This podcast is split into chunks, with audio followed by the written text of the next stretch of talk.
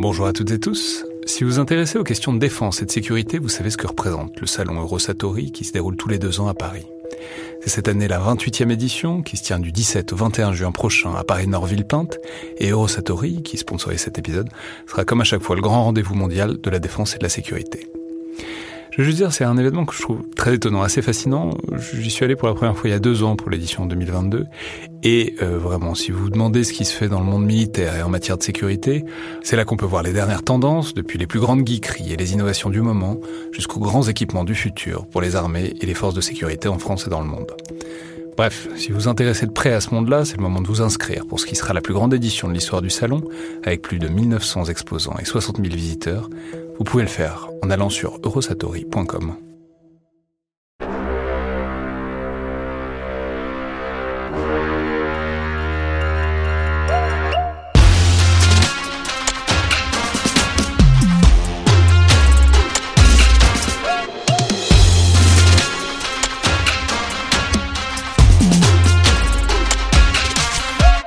Bonjour à toutes et tous et bienvenue dans le Collimateur, le podcast de l'Institut de recherche stratégique de l'école militaire, l'IRSEM, consacré aux questions de défense et aux conflits armés. Je suis Alexandre Jublin et aujourd'hui pour ce nouvel épisode dans le bunker d'analyse de, films, de séries qui touchent à la guerre ou en tout cas aux faits militaires, j'ai aujourd'hui le plaisir de recevoir Marie Robin. Bonjour. Bonjour. Chercheuse postdoctorante au centre Thucydide de l'université Panthéon-Assas pour parler euh, d'une série euh, qui est pas toute récente, qui date d'il y a quelques années, qui date de 2020, qui est une série, euh, qui est une série assez proche en fait de ce sur quoi vous avez fait votre, fait, votre thèse. Je peux le dire parce que c'est bien toujours de le dire quand quelqu'un vient de soutenir sa thèse et je peux dire que c'est le cas depuis peu de temps. Donc félicitations docteur. Merci beaucoup. Vous avez fait votre thèse donc sur euh, les valeurs stratégiques de la vengeance, sur la propagande terroriste djihadiste et notamment sur l'utilisation de la vengeance dans ce cadre-là. Et ça, connecte beaucoup avec la série dont vous avez voulu parler, qui est une série, donc Khalifa, une série suédoise diffusée en 2020 à euh, la télé suédoise, puis euh, rediffusée beaucoup sur Netflix, c'est comme ça qu'on la connaît en général, qui est une série, une mini-série de, de 8 épisodes, intense, on va le dire, euh, pas forcément hyper agréable, hyper, enfin c'est pas forcément la série qu'on met pour passer un super moment, mais extrêmement bien faite, extrêmement étonnante, qui déploie en fait la question, les questions de radicalisation et en fait ce moment autour de l'État islamique, donc entre 2014, 2017, enfin ce moment vraiment de présence de l'État islamique euh, en Irak et en Syrie, et puis les phénomènes de radicalisation qui, qui, qui s'en suivent euh, en Europe. Et c'est vraiment ça, parce que c'est une série intéressante qui se déploie un peu dans trois temps parallèle en fait, mais euh, à la fois la radicalisation de jeunes gens en Suède, en même temps on a aussi en parallèle un peu l'aboutissement de cette radicalisation, puisqu'on a aussi des gens qui sont déjà partis en Syrie et euh, les conditions très concrètes de ce qu'est leur vie là-bas. Et en même temps, il y a une troisième dimension qui est aussi entre les deux, le fait que l'État islamique est en train de préparer des attentats en Suède, et en fait on suit ça à la fois à travers tous ces personnages plus ou moins intégrés à euh, l'État islamique, et euh, aussi du point de vue évidemment de la, police suédoise qui essaye de démanteler tout ça. Donc, série fascinante, très bien faite, euh, très, très, qui déploie plein de thèmes et plein de, de réflexions à plein de niveaux différents. Alors dites-nous peut-être du coup, qu'est-ce qui vous a intéressé particulièrement, vous, dans cette série? Merci et avant toute chose merci, merci beaucoup pour l'invitation à, ce podcast. Euh, donc cette série effectivement, comme, comme vous le disiez, est sortie en, 2020-2021, donc le moment où j'étais en train de travailler sur les travaux de thèse. Donc c'est vrai que d'ores et déjà toutes les séries, toutes les représentations du califat, les représentations fictionnelles du califat, c'était quelque chose qui déjà m'attirait. Mais pour cette série en particulier, ce qui m'intéressait particulièrement, c'était aussi la, question du genre, euh, comme euh, vous l'avez précisé. Euh, on a trois temps dans, la série, les jeunes en Suède, l'aboutissement de, personnes qui sont déjà en Syrie, et puis la préparation d'attentats. Et pour ces trois personnages, pour ces trois personnages principaux, nous sommes face à des femmes. Et ce que j'ai trouvé intéressant, en tout cas dans, le, dans la bande-annonce que j'avais vue à l'époque avant de regarder la série, c'était contrairement à des représentations qu'on pouvait avoir, c'était des femmes qui n'y allaient pas par amour ou parce qu'elles avaient été dupées par un petit ami, mais on avait des femmes qui semblaient accepter la violence, le fait violent. on avait des femmes qui semblaient comprendre ce qui se passait réellement dans le califat. C'était pas simplement par amour, c'était vraiment il y a de la violence politique et j'adhère à cette violence politique. Et c'est une perspective que j'avais pas forcément vue beaucoup euh, par ailleurs et qui donc m'a intéressée, qui m'a amené à regarder cette série plutôt qu'une autre ou plutôt que d'autres représentations. Et enfin, troisième point d'intérêt, euh, qui là est peut-être plus personnel, mais donc la série est une série suédoise et la perspective scandinave est une perspective qui, qui m'intéresse beaucoup, puisque par ailleurs, cette thèse que vous avez mentionnée et que je viens de finir, je l'ai réalisée en co-tutelle avec l'Université du Sud Danemark. Donc j'avais déjà un petit peu la vision danoise de ce qu'était la radicalisation, mais la vision danoise quant à la Suède est elle intéressante, puisque la Suède, peut-être qu'on aura l'occasion de l'évoquer, a une politique d'accueil, une politique d'asile qui est beaucoup plus accueillante que le voisin danois. Et donc au Danemark, on a peut-être une perspective qui est de dire que en Suède, les, les, questions de radicalisation sont liées à la question de l'immigration. Et donc ça m'intéressait de voir justement la, la perspective qu'on pouvait avoir dans cette série et la manière dont c'est très bien fait, puisque justement il n'y a pas forcément d'amalgame qui peut être fait de ce côté-là. Non, mais c'est vrai que ce qui est présenté, c'est quand même une, euh, société euh, complexe, avec beaucoup d'immigration, des vagues, notamment des strates d'immigration successives en provenance de pays euh, musulmans, puisque, enfin, on peut le dire, de, certains des personnages centraux, c'est bah, une jeune fille d'origine tchétchène et une autre d'origine nord-africaine, etc. Donc, en fait, on voit ces différentes strates, chacun se débat avec son identité, ses identités, des pratiques de l'islam qui sont en fait euh, très différentes et très variables. Et en fait, on voit comment euh, sur euh, bon, ces identités qui sont toujours compliquées à gérer, évidemment, ça ne s'arrête pas aux gens d'origine musulmane, mais c'est évidemment le cas aussi dans ce qui est représenté. Il y a là-dessus un phénomène qui est l'État islamique, le califat, et surtout son déploiement en ligne, qui vient euh, en quelque sorte précipiter des choses, des malaises qui sont euh, latents dans la société, euh, en tout cas suédoise, qui est représentée. Mm. Tout à fait. Et ce qui m'a semblé intéressant, justement, comme vous l'évoquez, c'est cette complexité de la société suédoise. Et il me semble que dans la série, c'est vraiment bien reflété. Parce qu'effectivement, donc on a des personnages principaux qui ont des, qui sont issus de l'immigration ou qui sont première génération, deuxième génération, troisième génération de l'immigration. Mais on a aussi des personnages qui vont commettre des actes de violence politique qui, eux, sont des euh, Suédois, pour le dire crûment, des Suédois blancs. Et, on a par ailleurs... Non seulement blancs, mais très blonds, et, dont en les voyant euh, avec des armes, spontanément ça évoque plutôt des images de néo-nazis, parce que visuellement c'est ça que ça appelle. Mhm. Puis après on voit que y a, ils font la prière, etc. Donc c'est un peu bizarre, mais en même temps c'est ça, et c'est mhm. aussi de ce décalage c'est aussi là-dedans, dans ces milieux-là, que l'État islamique a, radicalisé. Complètement. Le rôle des convertis est d'ailleurs quelque chose qu'on étudie beaucoup. Et ces deux personnages, je trouve, sont très intéressants pour ça, parce qu'ils sont... Euh, ils, sont représentatifs de ça et, par ailleurs, effectivement, en les, en les, voyant, comme vous le disiez, on, on évoque euh, l'imaginaire de l'extrême droite des groupes néo-nazis et euh, Là encore, on a beaucoup de recherches, je pense à nos collègues de Jihadoscope par exemple, qui font beaucoup de recherches sur les parallèles en termes de discours entre ce qui attire au sein des groupes néo-nazis et ce qui attire au sein d'un groupe comme l'État islamique. Et donc ces deux personnages il me semble, représente bien cette dichotomie entre, enfin, peut-être cette similarité, cette proximité euh, idéologique en termes de contestation sociale, contestation politique entre, entre les groupes néo-nazis et, euh, et, l'idéologie que, peut avoir, euh, que peut avoir un groupe comme l'État islamique. Hmm. c'est intéressant parce que une des grandes originalités, Bon, tout est original en fait là-dedans, mais une des grandes originalités, c'est aussi toutes les scènes, enfin c'est vraiment la moitié du film qui se passe à Raqqa, ce qui est très, enfin je me rendais compte qu'en fait on l'a jamais vu comme ça, euh, l'intérieur de l'État islamique, enfin en tout cas pas que je sache, c'est-à-dire il y a eu des choses, évidemment il y a eu plein de films, de séries, etc. sur euh, la guerre contre l'État islamique, mais souvent c'est plutôt du point de vue inverse. je pense notamment à, Mossoul, qui était un film Netflix, qui était par ailleurs un film d'action tout à fait euh, honorable, même plutôt bon, etc. Mais c'était, euh, voilà, l'État islamique, c'est toujours euh, l'extérieur, c'est toujours l'autre, c'est toujours, euh, etc. Et c'est pas si fréquent les productions audiovisuelles qui vraiment ont cherché à montrer comment ça se passait en fait la vie à l'intérieur peut-être parce qu'on avait du mal à le savoir pendant longtemps mais comment ça se passait avec ses avec ses envers notamment et puis le fait que c'est des villes qui sont en guerre quoi enfin c'est une société en guerre permanente contre elle-même et contre les autres et qui par ailleurs vit aussi sous la menace militaire occidentale. Tout à fait. Alors euh, immédiatement, en vous écoutant, là, je songe à une autre série qui l'a fait de manière beaucoup moins subtile, mais qui a, qui a un petit peu décrit la vie dans le califat. C'est la série Black Crowes, qui était aussi sur Netflix, je crois qu'elle n'y est plus, mais qui l'a fait de manière beaucoup plus, beaucoup plus caricaturale.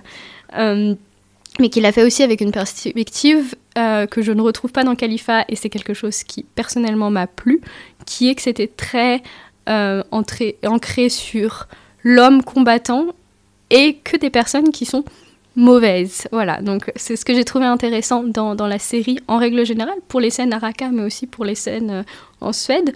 Les personnages qui nous sont présentés dans la série sont des personnages qui, et c'est dérangeant, c'est d'ailleurs ça qui est un peu glaçant, euh, génèrent certains sentiments positifs en nous, des phénomènes d'identification. Ce sont des personnages auxquels on peut même s'attacher, alors même qu'ils vont commettre des actes de violence politique ou qu'ils en ont déjà commis. Mais pour autant, on voit à Raqqa, des, euh, la frange modérée finalement, alors si je peux dire ça, mais la frange modérée. On parle peu des, des, modérés de l'État islamique. Les modérés de l'État islamique. mais ceux qui, alors on peut le dire sans, je pense, dévoiler beaucoup de l'intrigue, mais ceux qui regrettent d'être, d'être allés au sein de l'État islamique, ceux pour qui le rêve ne s'est pas réalisé, les attentes ne sont pas, ne sont pas exaucées. Et, et c'est une perspective qui, je pense, enfin, qui que je n'avais pas vu. Je sais pas si j'ai. Peut-être j'ai manqué d'autres. Non, non, mais après, on va dire, c'est pas qu'ils auront l'air tous très sympathiques, mais en tout cas, il y a un. Non. pas dire que ce soit un portrait extrêmement flatteur euh, des djihadistes qui, par ailleurs, disent très librement qu'ils massacrent des enfants, mais du coup, ça. Et d'ailleurs, du coup, c'est aussi tout à fait intéressant de voir qu'il est représenté, que ça leur pose des problèmes. Car en effet, comme toutes les gens qui font de la, tous les gens qui font de la violence et qui tuent des gens, en fait, ça a des problèmes, notamment, ça crée des troubles, notamment psychologiques, euh, djihadistes radicalisés ou pas, euh, en fait, il y a des vrais syndromes post-traumatiques, y compris pour les djihadistes. Mais c'est intéressant, il y a un personnage auquel on s'attache évidemment, qui est. Je, ne spoil rien du tout parce que c'est le début de la chose, c'est cette femme euh, qui a en plus un enfant en bas âge, qui se retrouve coincée à Raqqa, qui sait pas trop comment se débattre de cette situation-là, quoi, qui sait pas trop comment en sortir. Et puis, son mari, qui regrette un peu, qui est dans une position très peu dominante au sein du groupe euh, de, djihadistes dans lequel il est. Puis après, euh, il y a tout un éventail de, des tréfonds de l'humanité dans tous les djihadistes qui sont par ailleurs en train de préparer euh, l'attentat. Mais du coup, effectivement, on a... Enfin bon, mais c'est intéressant parce que c'est un truc dont on a beaucoup parlé dont on parle encore aujourd'hui, les, femmes de djihadistes, les enfants de djihadistes, qu'est-ce qu'on en fait, ceux qui regrettaient, ceux qui regrettent pas, est-ce que c'est un risque de les rapatrier, est-ce que c'est un risque encore plus grand de les laisser là-bas? Et on a au fond, enfin, dit comme ça, ça, c'est évidemment très peu sensible, mais c'est intéressant de représenter ce que peuvent être ces gens et, euh, disons à quoi ça ressemble des djihadistes qui veulent revenir. Oui, tout à fait. Euh, effectivement, ce personnage auquel on s'attache dès les premières scènes est un personnage qui est à Raqqa et qui est une une Suédoise qui donc veut revenir, euh, qui veut revenir en Suède. Euh, toute la question, c'est le comment et effectivement, quelle a été sa responsabilité dans le projet califal et dans le projet de violence politique mené par, par l'État islamique. Euh, et alors là, le, cas des, enfants est peut-être pas forcément dépeint si, si, de façon si claire dans, la série, puisque l'enfant est vraiment en très bas âge et donc il n'y a aucune responsabilité, aucun rôle pour cette petite fille qui est encore un nourrisson. Mais il y a quand même euh, d'autres personnages qui sont, intéressants, là aussi sur le rôle des enfants dans, le califat. Oui, pour le dire clairement, c'est ce qui était un nourrisson euh, il y a 5 ans, aujourd'hui, à exactement l'âge des enfants ou pour lequel le, pour lequel la question problème se pose, aujourd'hui. Complètement. Et donc cette, cet enfant, Latifa, qui donc est, euh, est, au sein du califat, elle, elle, a, elle a vu, elle a entendu, elle a potentiellement été dérangée, traumatisée parce qu'elle a pu, euh, parce qu'elle a pu voir. Et donc, comment la faire revenir? Effectivement, c'est pas une question qui est abordée dans la série du tout, puisque euh, la, maman, quand elle souhaite, euh, quand elle décide qu'elle qu'elle aimerait rentrer, la condition est de pouvoir rentrer avec sa fille. Et donc, ce n'est pas une question qui semble poser problème dans la manière dont, dont c'est traité par, par la police suédoise, j'imagine, en raison de l'âge de la, de la petite. Mais on a aussi à côté des, enfants, des gens qui entrent dans la catégorie enfants, mais qui eux sont responsables de, de leurs actes et qui promeuvent des actes euh, de violence politique. C'est le cas notamment de, des deux jeunes adolescentes en Suède, qui, qui, trois jeunes adolescentes en Suède qui, euh, qui, qui entrent dans son processus de radicalisation, qui souhaitent la violence politique, qui adhèrent au projet de l'État islamique et qui sont mineurs et dont euh, la question pourra se poser de leur responsabilité, de la manière dont, euh, dont elles pourront être accompagnées aussi si, euh, s'il y a retour. Voilà. C'est très intéressant parce que d'ailleurs, il y a un moment, on va pas. C'est difficile de pas spoiler du tout, mais bon, en tout cas, il y a un moment où elle tente de partir en Syrie. Bon, pas, on peut s'en douter dès le début de la série. Et c'est très intéressant parce qu'il y a un moment où, du coup, il y a une discussion avec un policier qui dit très clairement, bah, en fait, on peut rien, vous n'avez commis aucun délit tant qu'elles ne sont pas parties. En fait, il n'y a aucun délit, euh, il n'y a aucun crime, il n'y a rien à les condamner. On peut juste les empêcher physiquement de partir, mais il n'y a, y a, y a, y a, rien quoi, de constitué. Oui, et, d'ailleurs, c'est une question qui s'est beaucoup posée en Suède. Alors, j'ai un petit peu regardé. Euh, tout le cadre normatif autour de, ces questions de radicalité et de départ en Suède. Et c'est une question qui arrivait assez tard sur est-ce qu'on est responsable pour le fait de partir C'était pas si clair que ça. Et c'est à la suite de, de plusieurs attaques qui ont eu lieu en Suède, notamment, euh, vous en avez peut-être entendu parler, mais en avril 2017, il y a eu un, terroriste euh, d'origine ouzbek résidant en Suède qui a utilisé un camion pour euh, commettre un attentat près d'un centre commercial à Stockholm, qui a tué cinq personnes. Et c'est à l'issue de cette attaque que la question s'est posée du contre-terrorisme pour être plus efficace en, manière, en matière antiterroriste, en matière contre-terroriste. Et donc la question de est-ce que le fait de voyager est un crime? Et donc désormais, il y a eu de voyager vers la Syrie et l'Irak est un crime. Et désormais, il y a, il y a eu des, des, lois antiterroristes mises en place en ce sens, mais ce n'était pas forcément le cas en fait euh, dans, dans, l'apogée de l'État islamique, si je peux le dire comme ça. Il n'y avait pas forcément un crime qui consistait à partir. En tout cas, dans la vision scandinave, c'était pas, pas comme ça que c'était perçu. Et enfin, il y, a une dimension qui est plus au cœur de, vos travaux, qui est la dimension même des ressorts de cette radicalisation, puisqu'on peut dire que c'est une partie très importante en fait de, de la série, c'est de voir comment ça se passe, comment ça se déclenche, comment ça se met en, en route, de jeunes filles qui sont musulmanes plus ou moins, enfin d'origine musulmane en tout cas, mal dans leur peau, mais de comment est-ce que comment est-ce qu'on passe de ça à euh, un processus, euh, enfin des jeunes filles vraiment radicalisées qui veulent partir. Ça passe beaucoup par de la propagande en ligne, ça passe beaucoup par des personnages clés. Alors là, en l'occurrence, il y a un personnage qui est euh, très central, qui est une espèce de professeur Moriarty de, de, de, de, de la Suède, c'est-à-dire, le, le, enfin, référence à Sherlock Holmes, mais évidemment c'est la concentration, le, le, cerveau de tout ce qui arrive de néfaste en Suède. C'est à peu près lui qui fait tout, qui est à la fois agent secret, euh, espion, euh, infiltré, euh, paramilitaire, des, enfin, fabricant d'explosifs, enfin, il fait tout, qui est aussi agent radicalisateur euh, donc ça passe par des personnages, ça passe aussi beaucoup par de la propagande en ligne. Euh, et ça, c'est très bien montré. C'est vrai qu'il y a eu une période où, bah, en fait, des vidéos euh, sur les, de l'État islamique, il y en avait partout, si ce n'est sur YouTube ou moins sur Facebook, et où ça a été un vrai rôle radicalisateur pour certaines personnes. Oui, tout à fait. C'est quelque chose qui, je trouve, est bien montré dans la série, là encore. C'est vraiment une série que j'ai trouvée très réaliste et c'est pour ça qu'elle est, elle est glaçante. Euh, c'est justement cet équilibre entre radicalis radicalisation pardon, via euh, Internet, via les propagandes, via, la propagande en ligne, via les contenus numériques, mais aussi le rôle du, de la relation interpersonnelle, de l'intersubjectivité dans ce processus de radicalisation. C'est quelque chose que des gens comme euh, Thompson vont dire dans leurs travaux, c'est que certes la propagande a un rôle clé. Ah, Thompson, c'est David Thompson, oui, rappelons celui pardon. qui il, avait notamment publié un livre avec Wassim Nasr, qui est un habitué du podcast, mais notamment il avait fait ce livre qui avait beaucoup marqué, qui s'appelait Les Revenants, sur ceux qui revenaient de l'État islamique. Mhm.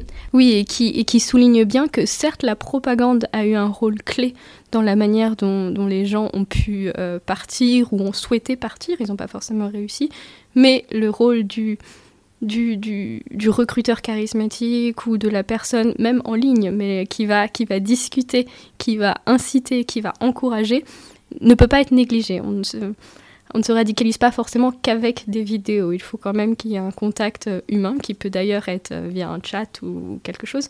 Et c'est quelque chose qui, là, là encore, est traduit dans la série. Et ça se traduit aussi sur le, sur le plan de, qui moi m'intéresse plus particulièrement, qui est le plan du, rôle de la vengeance dans, tout, dans tous ces mécanismes-là. Et moi, je l'ai observé, alors peut-être que vous en aurez une opinion différente, mais moi, je l'ai observé à deux niveaux dans la série, le rôle de la vengeance. Dans un premier temps, il se traduit par exemple dans le personnage de Myriam, qui est un personnage, alors sans aller euh, dévoiler toute l'intrigue, c'est un personnage. Euh, qui souhaite commettre de la violence politique, qui est déjà convaincue par le projet de violence politique et qui explique ce projet-là par l'idée qu'elle veut venger euh, les musulmans qui, subissent des souffrances de la part des pays occidentaux, de la part de la Suède qui donc est impliquée dans la coalition internationale contre l'État islamique, Myriam, pour ceux qui ont vu la série, peut-être il y a un peu longtemps qui veulent se rappeler, c'est l'agent d'aéroport, celle qui travaille à l'aéroport. Voilà, ceux qui ont vu la série sauront à quoi ça correspond. mais, mais, bon, pareil, on, perçoit bien le problème quand on dit que la personne qui veut venger les musulmans travaille à l'aéroport. On perçoit un peu un, début de, de, ce qui va se passer. Exactement, il y a quelques capacités, quelques accès.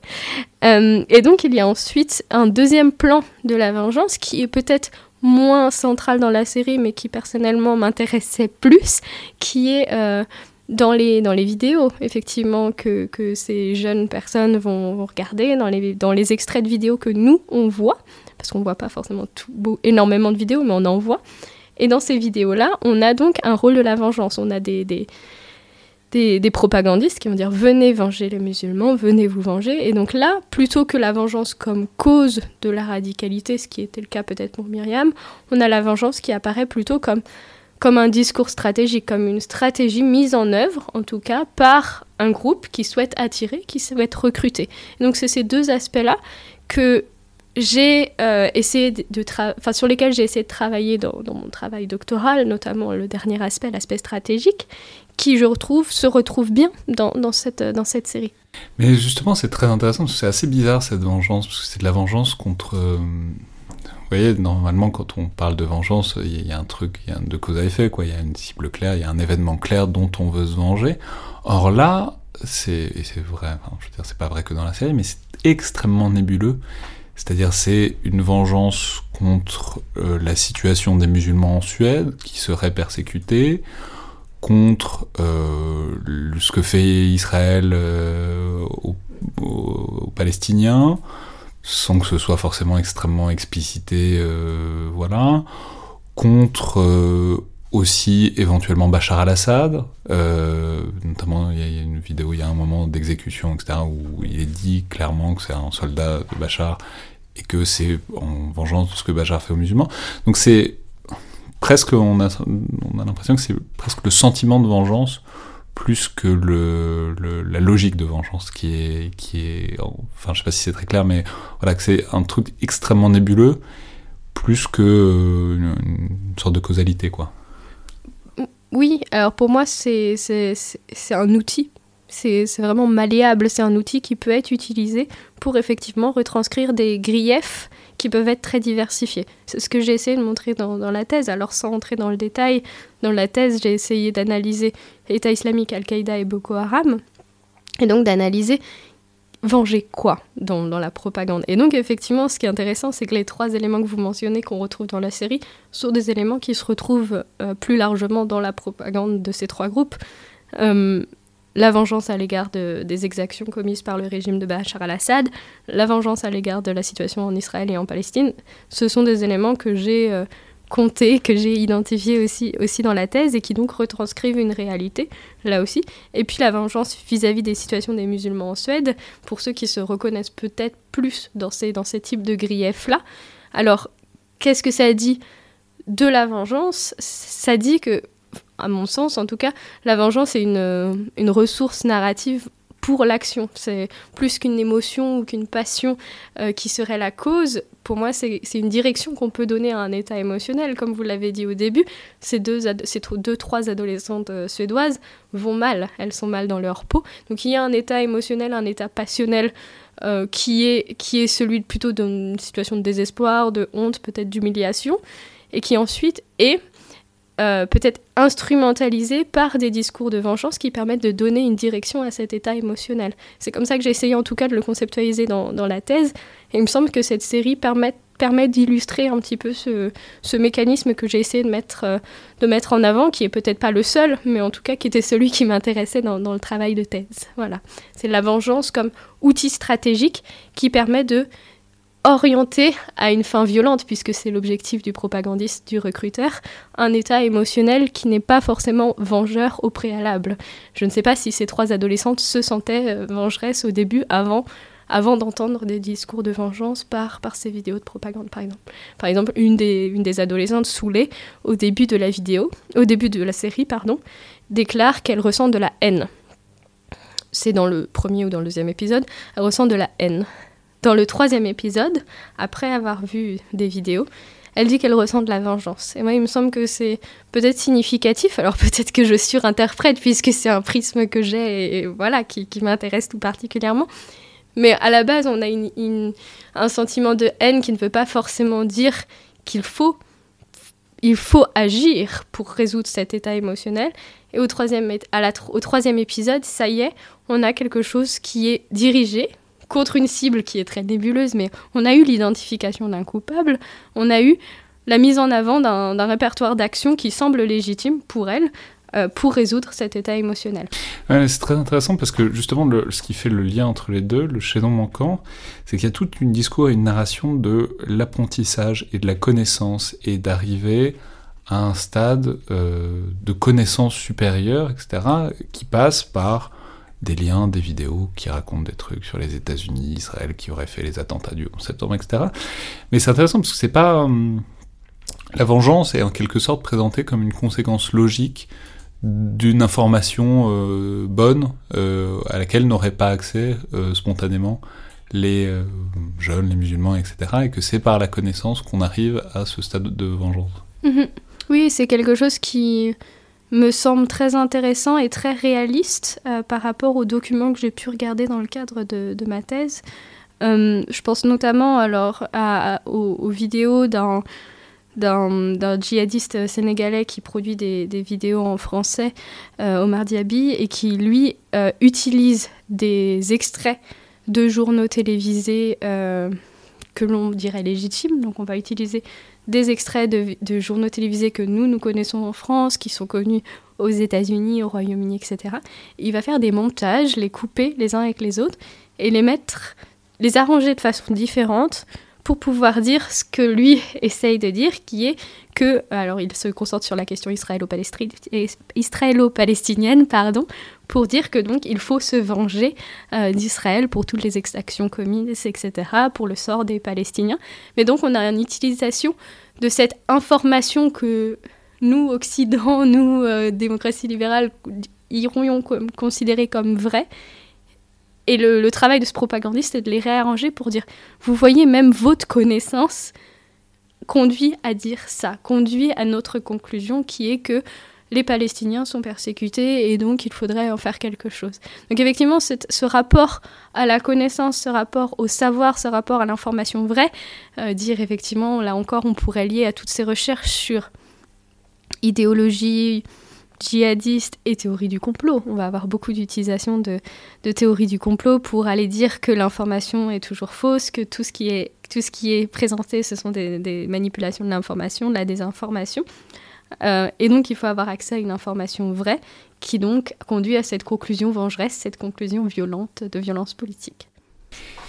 Et sur la narration, enfin, c'est une histoire qui à la fois en rappelle beaucoup d'autres et en même temps, bah, c'est en Suède, donc c'est un peu loin, etc. Est-ce qu'on sait si, euh, voilà, si c'est appuyé euh, sur des choses véridiques? Vous parliez d'un attentat tout à l'heure qui s'est vraiment passé. Voilà, dans quelle mesure est-ce que c'est un mélange de plein d'histoires aussi euh, pas forcément propre à la Suède, puisque la radicalisation et les départs en Syrie, c'est un phénomène européen et même euh, occidental plus, plus généralement. Et dans quelle mesure est-ce que euh, est-ce que c'est vraiment appuyé sur, sur, sur, des faits avérés? Alors, moi, je, par rapport à ce que j'ai vu de la situation en Suède et des recherches que j'ai pu faire afin de préparer ce podcast, il me semble qu'il y a un certain réalisme. Euh, d'abord sur la concentration sur la question féminine, je trouve que ça représente peut-être assez bien la situation en Suède. Alors il faut le savoir, la Suède n'a pas connu énormément d'attentats terroristes, mais la Suède a connu des départs. Donc on estime qu'il y a eu environ 300 personnes à partir, 300 personnes à partir de Suède vers le califat. Et donc pour les chiffres Juste pour avoir une idée, c'est combien en France Je sais plus les... Alors simplement pour avoir un ordre de grandeur, euh, après vérification, on a fait une petite pause pour pouvoir vérifier, on estime que donc les, chiffres totaux c'est 15 à 25 000 euh, départs vers la Syrie, et alors c'est compliqué, mais un pays comme la France, c'est quelques centaines, on a parlé parfois de 1000 ou 2000, mais en tout cas c'est dans un ordre de grandeur comme ça, euh, mm. voilà, c'est en centaines, voire éventuellement en milliers, mais pas énormément plus. Tout à fait. Donc avec 300, entre, entre 170 et 300 départs, la Suède ne fait pas partie des gros contingents finalement euh, au, sein du califat, mais c'est quand même significatif à l'échelle de la Suède. Alors pour des chiffres que j'avais qui datent d'octobre 2014, donc ils sont, ils sont très très tôt dans l'histoire euh, du califat, mais octobre 2014, à cette époque-là, on n'avait que 85 départs de la Suède vers le califat. Et sur les 85, j'ai trouvé ça assez, assez parlant, on avait quand même 20 femmes sur les 85. Donc il y a eu quand même un, un départ de euh, jeunes femmes suédoises vers, vers, euh, vers le califat.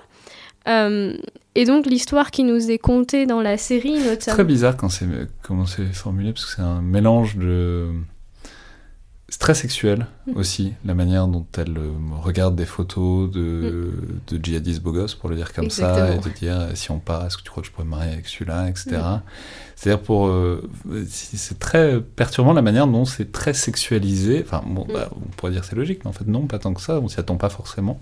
La manière dont il y a un vrai désir sexuel dans, dans leur départ en Syrie, quoi. Tout à fait, et c'est souvent présenté comme ça, en tout cas a posteriori aussi pour, aussi pour les questions de procès, pour celles qui reviennent, on va avoir tendance à euphémiser le départ en parlant de relations, d'amour, etc. Ou de, ou de sexualisation d'ailleurs, euh, ça peut être mentionné en procès. Mais, euh, et c'est ce que je trouve intéressant dans, dans, la série, les femmes peuvent aussi vouloir la violence politique. Et euh, dans le cas de ces trois adolescentes, alors oui, on a une adolescente qui semble plus intéressée par le peut-être le faste qui lui est présenté de, l'État islamique, des beaux combattants, mais on en a deux autres qui, elles, semblent réellement motivées par la violence politique. Il y a vraiment un désir de vengeance, un désir de haine qui conduit elles, savent ce qu'elles vont avoir au sein de l'État islamique. Elles savent que si elles y vont, c'est pour commettre des actes de violence. Et elles ne sont pas dupes. Et c'est ça que j'ai trouvé intéressant dans la série, contrairement à d'autres qui peuvent avoir tendance à présenter les femmes comme euh, des femmes dupes qui ont été... Euh, qui ont été euh, motivées par un, petit ami, par un petit ami ou par une promesse de mariage. Là, c'est ce que j'ai trouvé intéressant dans ces personnages, c'est que ce sont des personnages féminins qui acceptent la violence politique. Et c'est quelque chose qui est de plus en plus euh, explicité dans la recherche, euh, peut-être pas encore suffisamment dans, les procès, ou dans les procès on va tendance encore à avoir cette perspective genrée qui est de dire les vrais responsables, euh, ce sont les hommes qui ont emmené leur famille, mais on a des cas, et là encore je peux, je peux citer les travaux de Thompson, où on a des cas de, de femmes qui ont emmené leur famille au sein du califat. Donc ça, c'était une première perspective que j'ai trouvée assez réaliste pour le cas de la Suède. Alors pour être tout à fait honnête, sur ces 15-20 personnes, 15-20 femmes suédoises qui étaient déjà parties en octobre 2014, je n'ai pas d'informations sur pourquoi elles sont parties, est-ce qu'elles adhéraient au projet de violence politique, je n'ai pas d'informations, mais j'ai trouvé que faire le choix de consacrer une série aux personnages féminins de la radicalité de l'État islamique était quelque chose qui était peut-être légitime et pertinent, au moins pour le cas suédois. Donc c'était un premier point. Euh, un deuxième point qui m'a semblé euh, assez réaliste, c'est euh, donc le cas de ces, adolescentes. Alors là, je vais devoir en dévoiler un petit peu, je suis, je suis désolée, mais on a eu le cas d'une adolescente en Suède, alors il me semble que c'était 2016, une jeune adolescente qui a été arrêtée par la police euh, autrichienne alors qu'elle était en train, de, en train de partir pour l'État islamique. Et elle a été arrêtée euh, après avoir euh, là aussi été recrutée à la fois en ligne et par un recruteur charismatique. Et elle a été recrutée sur dénonciation des parents. C'était là aussi une jeune femme qui partait, qui avait pour le dire très clairement, l'âge qu'ont euh, les jeunes adolescentes qu'on nous présente dans la série. Elles sont parties sur dénonciation des parents. On verra que dans la série, les parents ont un rôle, euh, ont un rôle important aussi. Donc ça, ça m'a semblé aussi réaliste et ça m'a semblé très intéressant aussi. Quelle est la position que peuvent avoir des parents euh, face, à, face, cette, face au constat d'un départ, quelle position adopter, que faire, quelle relation à la police. Voilà, ce sont, ce sont des choses qui m'ont semblé assez réalistes. Et puis un dernier aspect que j'ai trouvé euh, pertinent dans la série, alors là c'est peut-être très, très euh, secondaire, mais euh, il y a eu plusieurs tentatives d'attentats, elles ne sont pas forcément soldées par, par des actes de violence politique, mais des tentatives d'attentats en Suède où, où l'on ciblait le dialogue interreligieux, où l'on ciblait la bonne entente sunnite en Suède, parce que c'est vrai qu'il y a un effort de la part du gouvernement suédois pour faire en sorte que les religions, pour que les différents courants de l'islam, pour que toutes les religions puissent dialoguer, puissent s'entendre. Il y a beaucoup, de, voilà, beaucoup d'initiatives en ce sens.